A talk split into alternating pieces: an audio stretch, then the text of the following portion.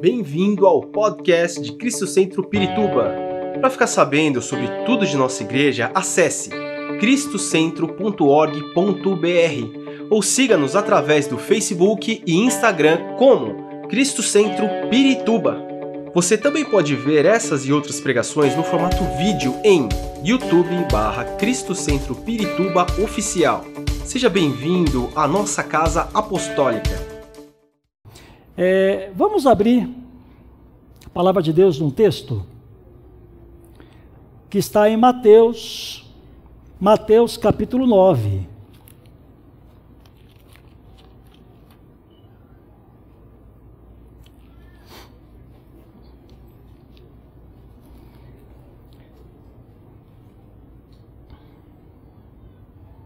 Mateus capítulo 9, a partir do versículo 1.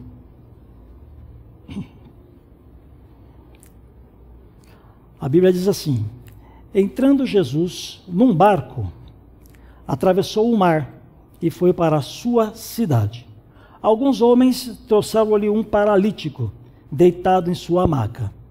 Vendo a fé que eles tinham, Jesus disse ao paralítico: Tenha bom ânimo, filho, os seus pecados estão perdoados. Diante disso, alguns mestres da lei disseram a si mesmos: este homem está blasfemando. Conhecendo Jesus, seus pensamentos, disse-lhes: por que, vocês, por que vocês pensam maldosamente em seu coração? O que é mais fácil dizer? Os seus pecados estão perdoados ou levante-se e ande? Mas, para que vocês saibam que o Filho do Homem tem na terra autoridade para perdoar pecados, disse ao paralítico: Levante-se, pegue a sua maca e vá para a sua casa. Ele se levantou e foi. Vendo isso, a multidão ficou cheia de temor e glorificou a Deus, que dera tal autoridade aos homens. Ah, enquanto nós estávamos cantando esse último, esse último, essa última música, falando sobre o nome todo-poderoso do nosso Senhor, o único nome, eu fiquei lembrando que eu me converti em 1988, início de 88. Hoje eu sou um cinquentão. Me converti em 1988. E normalmente, irmãos, vocês vão fazer uma avaliação aí na sua vida. Normalmente as músicas que mais ficam marcadas na sua vida são aquelas músicas da época que você se converteu. É verdade ou não é? Concordam, né? Que bom, concordam comigo? Porque é assim mesmo.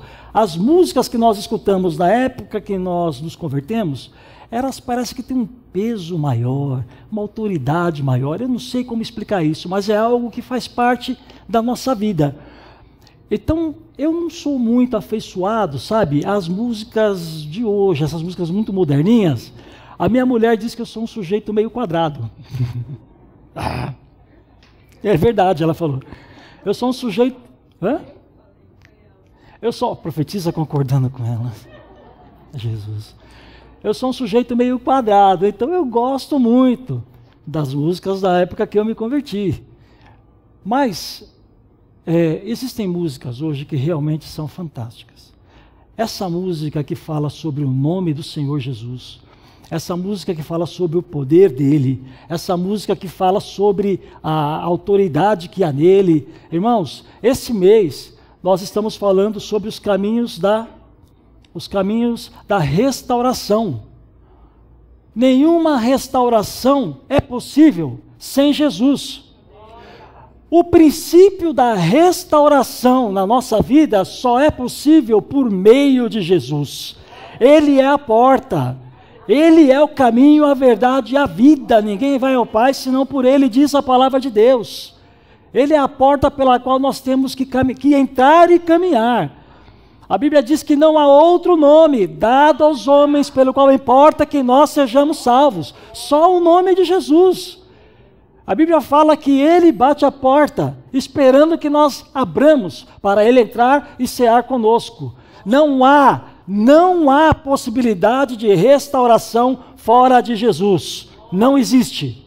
Não existe. Ele é a razão de todas as coisas. Então, se nós falamos sobre restauração, Nós não podemos iniciar a conversa sem falar de Jesus. Aleluia, glória a Deus.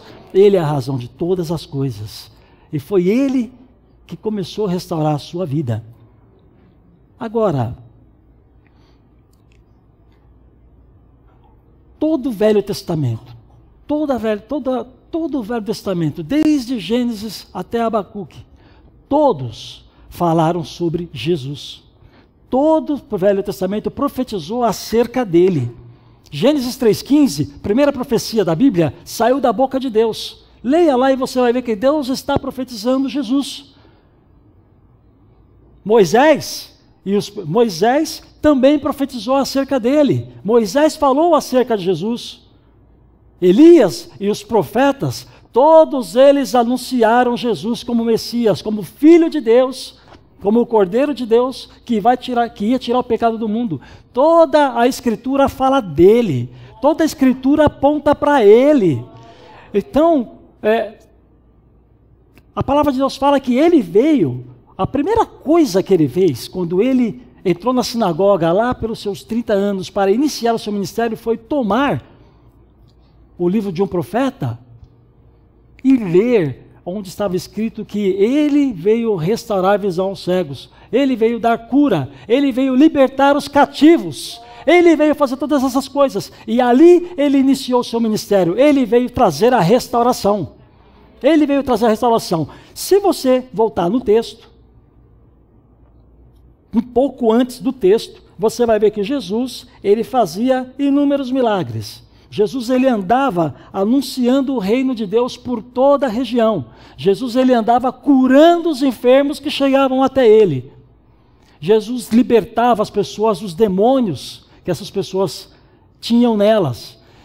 E pre pre prestando atenção nesse caso anterior ao texto que eu li com você, Jesus estava numa cidade chamada Gadara e ele expulsou de um homem é, uma legião de demônios.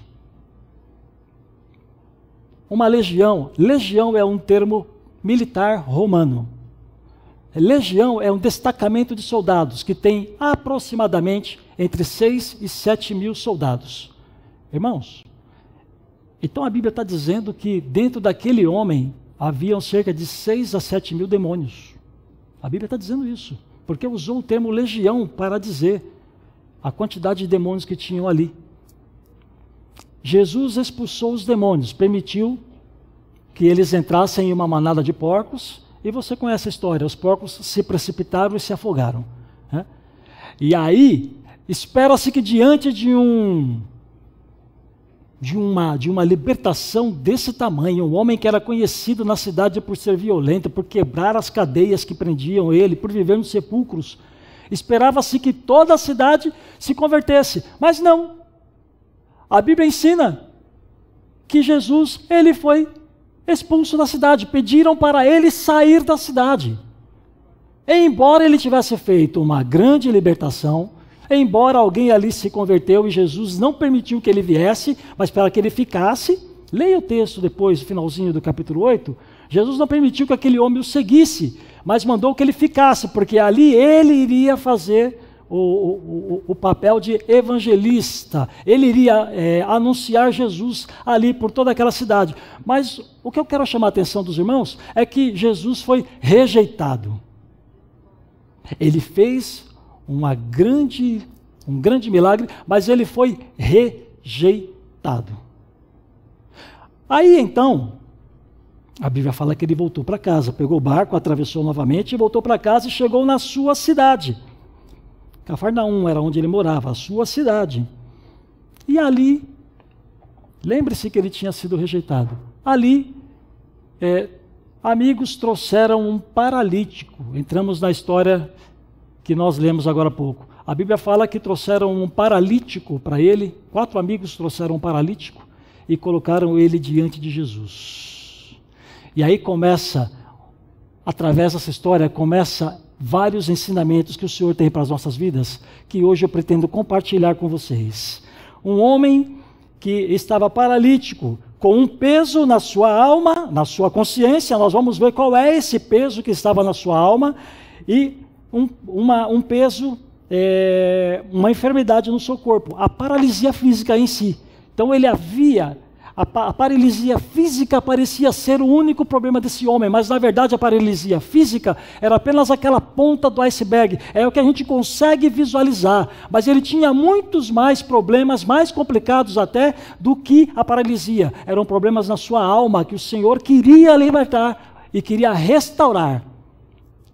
E para te explicar o primeiro problema, eu preciso te dizer como era a vida de um paralítico. No Velho Testamento, a gente tinha leis, existiam leis que protegiam algumas, alguns grupos de pessoas. Por exemplo, os órfãos, as viúvas e os estrangeiros. Existia uma lei que protegia esses, este grupo de pessoas. Vou dar um exemplo. Durante a colheita, é, os agricultores eles tinham que deixar cair uma quantidade de, de alimento. Eles tinham que deixar cair, não caía por acidente. Eles tinham que deixar cair, os que caíam por acidente também. Eles tinham que deixar cair. Por quê? Porque essas pessoas, nessa situação que eu falei para vocês, viriam atrás colhendo os alimentos. Era uma forma que Deus providenciou para que essas pessoas não ficassem totalmente desassistidas, totalmente sem ter o que comer, sem ter como viver. Então, Deus protegeu essas pessoas, Deus concedeu uma maneira delas se manterem. Mas se você olhar no, no, Velho Testamento, não existe lei nenhuma acerca do paralítico. Ninguém protegia um paralítico. O paralítico era alguém que estava como à margem da sociedade. Imagine você viajando numa estrada. Quando você viaja numa estrada, você presta atenção em tudo o que está ao seu, ao seu lado? Eu não, eu só olho para frente. Só olho para frente. Às vezes eu dou uma desviada de olhar e a minha mulher chama a minha atenção e eu volto a olhar para frente. Mas normalmente eu não noto, não noto os detalhes do que estão ao meu redor. Eu simplesmente vou caminhando, mas eu não estou percebendo. Dá para entender? Eu não estou percebendo. Era assim a vida de um paralítico. Ele estava ali no meio da sociedade, ele estava ali no meio de todo mundo, todo mundo ia caminhando, ia vivendo, mas ninguém ia percebendo esse homem. Então esse homem tinha dificuldades, inclusive para se alimentar. Porque, evidente, se você não consegue trabalhar, como você vai se alimentar? Então, além dele ser esquecido pela sociedade, ele também tinha dificuldades para manter-se financeiramente. E dependia constantemente dos favores de outros. Vou dar um exemplo para vocês usando o tanque de Bethesda. Os irmãos sabem que uma vez por ano um anjo descia, movia as águas. E o que acontecia com o primeiro que entrasse na água? Era curado. O anjo descia, movia, o primeiro que caísse lá, eu imagino todo mundo se estapeando, um querendo passar a perna no outro. Eu imagino 25 de março ali, aquele negócio, né? Aquele, aquele agarrando, puxando pela, pela, pelo, pelo cabelo, dando a rasteira no outro. Por quê? O primeiro, só o primeiro, é só o primeiro que entrasse, ele era curado. E o paralítico? O paralítico não consegue nem dar rasteira. e o paralítico que não consegue nem alcançar o cabelo de alguém para puxar? Ninguém se preocupava com ele. Você acha que você doente, você ia levar o paralítico lá e ia permanecer doente por mais um ano para tentar a sorte no ano seguinte? De jeito nenhum. Ninguém faria isso. Não naquela época. Ninguém faria isso. Então o paralítico, irmãos, ele estava por si só. Ele não tinha ninguém por ele. Ele estava por si só.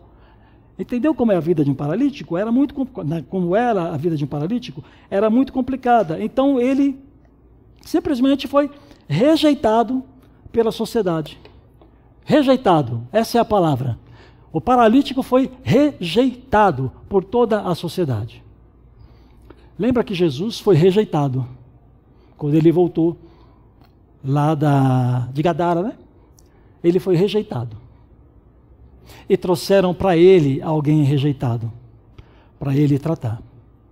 E a primeira coisa que o Senhor fez quando encontrou esse homem, presta atenção, tenha bom ânimo, filho, tenha bom ânimo. Jesus primeiro precisava curar a rejeição dele. Jesus primeiro tinha que curar a rejeição que aquele homem tinha para depois tratar outras áreas. Mas a primeira coisa que ele precisava era curar a rejeição a rejeição de ser esquecido. Pode ser que hoje você esteja sofrendo com rejeição no seu coração. Pode ser que em algum momento da sua vida você foi rejeitado, esqueceram de você. Você se sentiu preterido, trocado? Te abandonaram por outro, por outra? Pode ser que você hoje esteja precisando de cura para a rejeição que, tem, que existe no seu coração. Pode ser que alguém te rejeitou usando palavras muito duras, muito pesadas. Eu já vi isso, gente. Eu já vi pior. Eu já vi crente amaldiçoando crente. Crente amaldiçoando crente. A Bíblia fala que da nossa boca não deve jorrar águas doces e salgadas, amargas. Crente amaldiçoando crente. Então, pode ser que hoje você esteja na situação que esse paralítico estava. Sabe qual é a palavra do Senhor para você? Tenha bom ânimo, filho. Ninguém se preocupou com o paralítico, mas Jesus se preocupou com ele.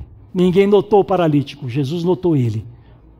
Aquele que te rejeitou, que não se preocupou, que não te notou, mas um dia, quando você chegou na presença do Senhor, ele notou você. Jesus viu você, Jesus prestou atenção em você. Os outros te rejeitaram, mas o Senhor não. O Senhor te chamou, te chamou pelo nome, a Bíblia diz isso. Ele te chama pelo seu nome. O Senhor jamais te rejeitará. Mas esse é esse é um primeiro ensinamento que esse texto nos dá. O Senhor precisa curar a nossa rejeição o Senhor trouxe uma palavra carinhosa que animou o seu coração, chamando-o de filho. O Senhor se importou com ele. E quando nós estamos debilitados, uma palavra de carinho, uma palavra de amor, atenção, faz toda a diferença.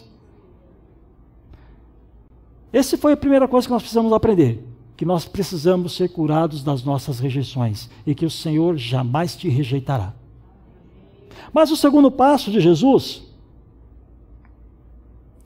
inacreditavelmente não foi a cura do corpo. não foi a cura do corpo. Eu li e pensava, Jesus!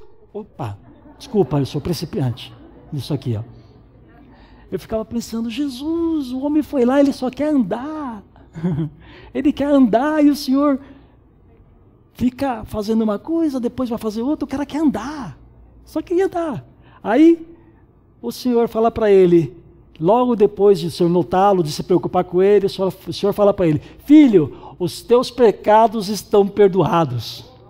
Os teus pecados estão perdoados. E eu pensava, Senhor, por que primeiro o pecado perdoado e depois andar? O contexto judaico daquela época, é, eu marquei aqui em algum lugar. Essa passagem mostra, ah, João capítulo capítulo 9, de 1 a 3. Vamos ler? João 9, de 1 a 3, vai nos explicar qual era a mentalidade judaica daquela época para enfermidades. João 9, de 1 a 3.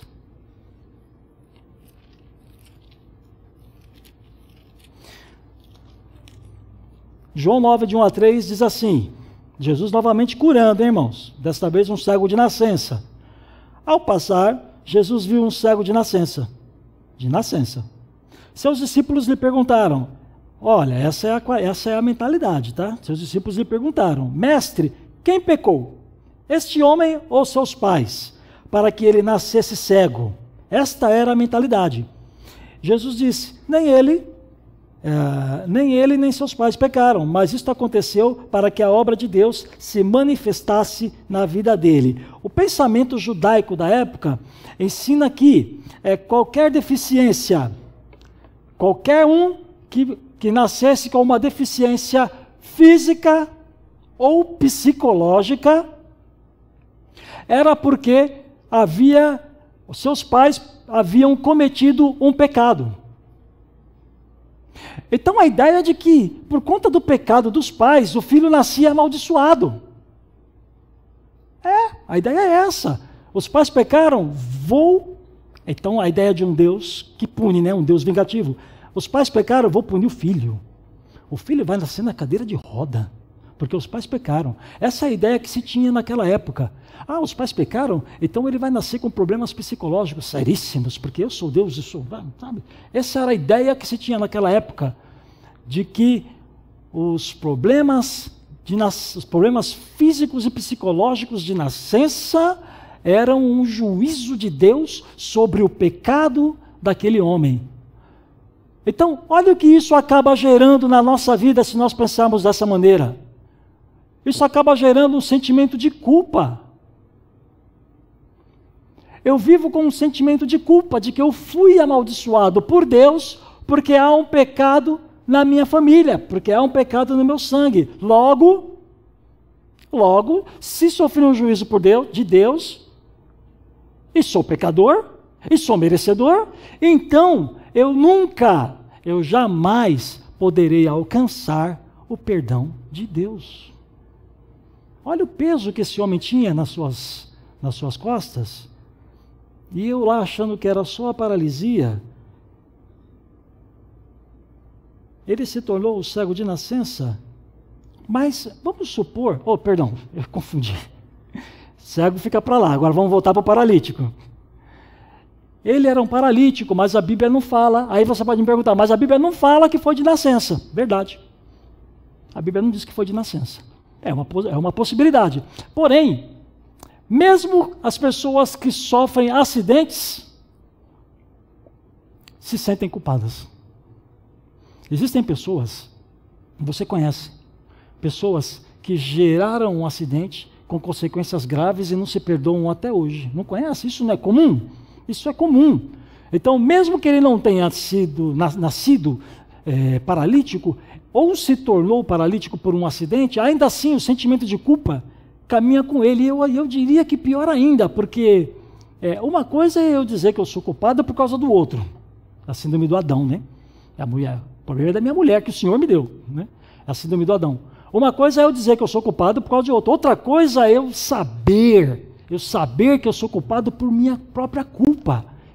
Isso também é terrível. Tão terrível quanto nascer é, enfermo, acreditando que era pelo pecado. Tá? Então note que o, o Senhor, ele precisava, precisava, primeiro, antes, antes que houvesse a cura, o Senhor precisava curar o coração dele. Ele precisava entender que ele tinha direito a ser perdoado. Porque se eu não aceito o perdão do Senhor, não acontece nada na minha vida. Se eu não aceitar o perdão do Senhor, eu vou continuar parado, paralisado. Para sempre, talvez. Então o Senhor precisava fazê-lo entender que ele era maior do que a tradição judaica. Ele era maior do que aquela ideia que todas, toda, toda, toda Israel tinha a respeito de deficiências eh, geradas no nascimento. Ele fez aquele homem entender que ele tinha direito ao perdão por um único motivo, porque estava ali na frente dele o único que poderia perdoá-lo. Estava ali na frente dele o único que poderia absolvê-lo da, da culpa do pecado, da culpa do pecado familiar. Agora, por que, que isso é importante? Irmãos, pode ser que hoje você esteja convivendo com uma culpa, que você esteja carregando aí no, embaixo do seu braço como algo de estimação, um objeto de estimação, culpa por algo que você cometeu lá no passado. Pior, culpa por algo que você cometeu quando você nem tinha Jesus na sua vida. A palavra de Deus ensina em Miqueias. Deixa eu ver o texto exato. Miqueias, capítulo 7, de 18 a 19, que o Senhor lança os nossos pecados no mais profundo do oceano. Quando Deus nos perdoa, quando há arrependimento em nosso coração e Deus nos perdoa, Ele não se lembra mais desse pecado. Não é que Deus tem amnésia. Ele simplesmente o pecado que você cometeu não tem mais significado para Deus. Simplesmente significa isso. Ele, não, ele sabe que você pecou. Claro. Mas isso é só uma força de expressão. O seu pecado não é mais levado em conta, não é mais levado em consideração. Se o Senhor te perdoa, você é livre. Se o Senhor traz perdão para a sua vida, você tem que caminhar como um livre. Se nós não caminharmos dessa maneira, se nós não entendermos dessa maneira que a culpa ficou no passado, nós ficaremos impedidos de progredir. Progredir na sua vida familiar, por exemplo. Pode ser que por conta de algo terrível, você, que algo que você não se perdoa, a sua família está um caos, ou talvez nem tenha mais família, mas o Senhor pode restaurar tudo. Pode ser que também, por conta de, de um peso, de uma culpa em seu coração, você, você tinha um ministério, você trabalhava para o Senhor, mas algo que aconteceu fez o seu coração se fechar, fez o seu coração parar de brilhar, parar de bater, para a obra do Senhor. O Senhor quer restaurar isso na sua vida, irmão. Você, como aquele homem de Gadara, você é enviado. Aquele homem foi restaurado e foi enviado para restaurar. Jesus ia restaurar através daquele homem. Você tem que ser restaurado e será enviado para o Senhor restaurar através de você. Através de você. E se você não, não, não aceitar o perdão do Senhor, então a obra que Ele tem para realizar através da sua vida deixará de ser realizada. Entende como é difícil quando nós, é complicado quando nós nos negamos a fazer aquilo que o Senhor nos, nos chamou para fazer? Tudo bem? Continuando, então nós percebemos então que aquele homem não tinha só um problema de físico. Agora o Senhor curou curou a sua culpa, o sentimento de culpa. E então, e então chegou a, a, a hora de, de curar o seu corpo.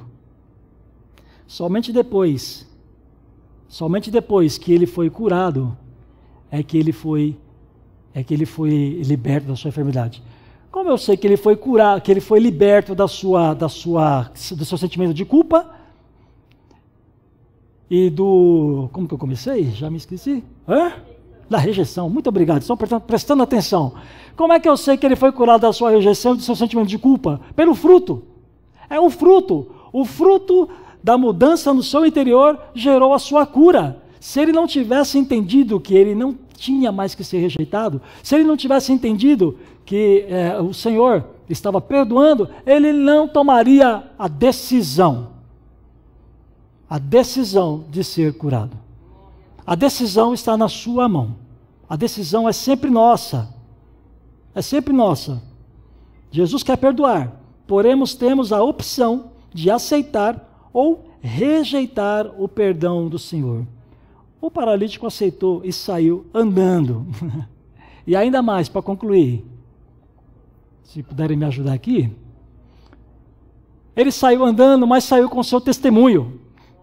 Prestaram atenção que a maca podia ficar ali, joga essa maca fora.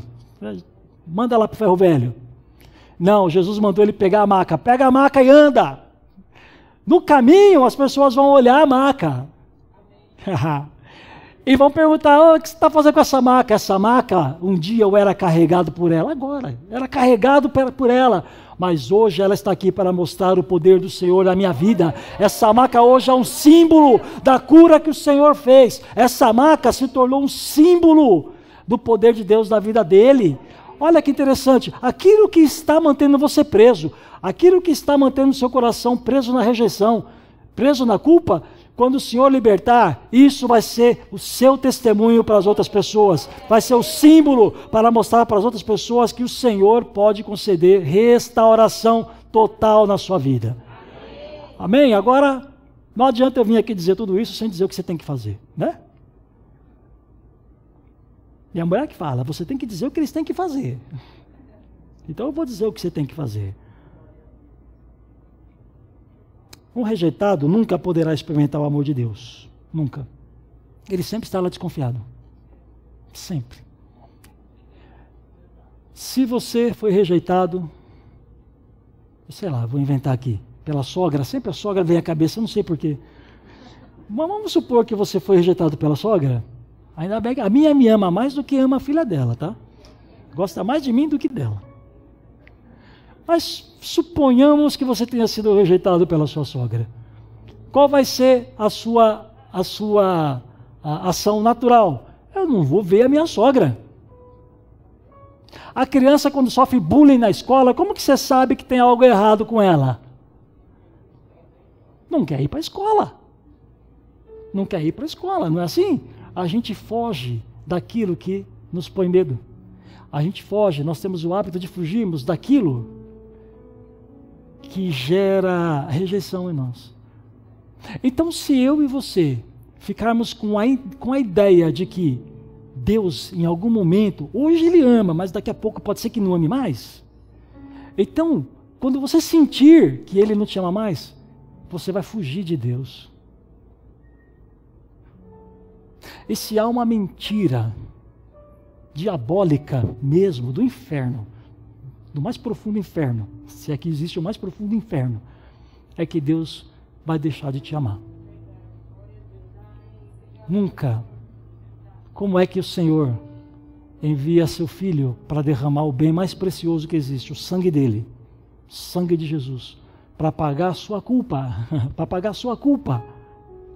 Jesus pagou o nosso boleto com o sangue para ficar amo, não amo, amo, não amo. Isso é coisa de gente, isso é coisa de homem, não de Deus. O Senhor, uma vez que você crê em Jesus como Senhor e Salvador da tua vida, não há jeito de você se livrar do amor dele. Ele te ama para sempre, para sempre. Então o que você precisa é entender isso. O que fazer? Entender a dimensão do amor de Deus. Não é possível entender Deus sem olhar o que Jesus fez. Quer entender Deus? Olha para Jesus. Olha para Jesus. Conheça Jesus que você vai conhecer a Deus. Então não há, não há como sentir-se rejeitado conhecendo o amor de Deus. Você nunca poderá aproximar-se de Deus, pois naturalmente se afasta dos que lhe rejeitam. Isso se você entender que Deus te rejeita. Aquele que vai ao Senhor, João 6,37, jamais, jamais, está escrito na Bíblia, eu creio até na capa da Bíblia, até naquela capa preta de uma Bíblia antiga que eu tenho, acredito até na capa. Está escrito: aquele que vem a mim jamais será excluído. João 6. João 6, 37. Depois você lê. João 6, 37. O Senhor te catou. Não tem jeito. Não tem jeito. Você precisa entender isso. Se você for rejeitado para os outros, o Senhor não te rejeita e Ele vai te restaurar. Aquele que tem sentimento de culpa viverá sempre com medo da vingança de Deus. Isso que é o pior. É achar que Deus vai se vingar da gente. Isso que é o pior. Achar que o, o cara da esquina vai se vingar, a outra vai se vingar, até vai lá. Mas achar que Deus vai se vingar de nós, depois que ele derramou o sangue do cordeiro, se vingar de nós.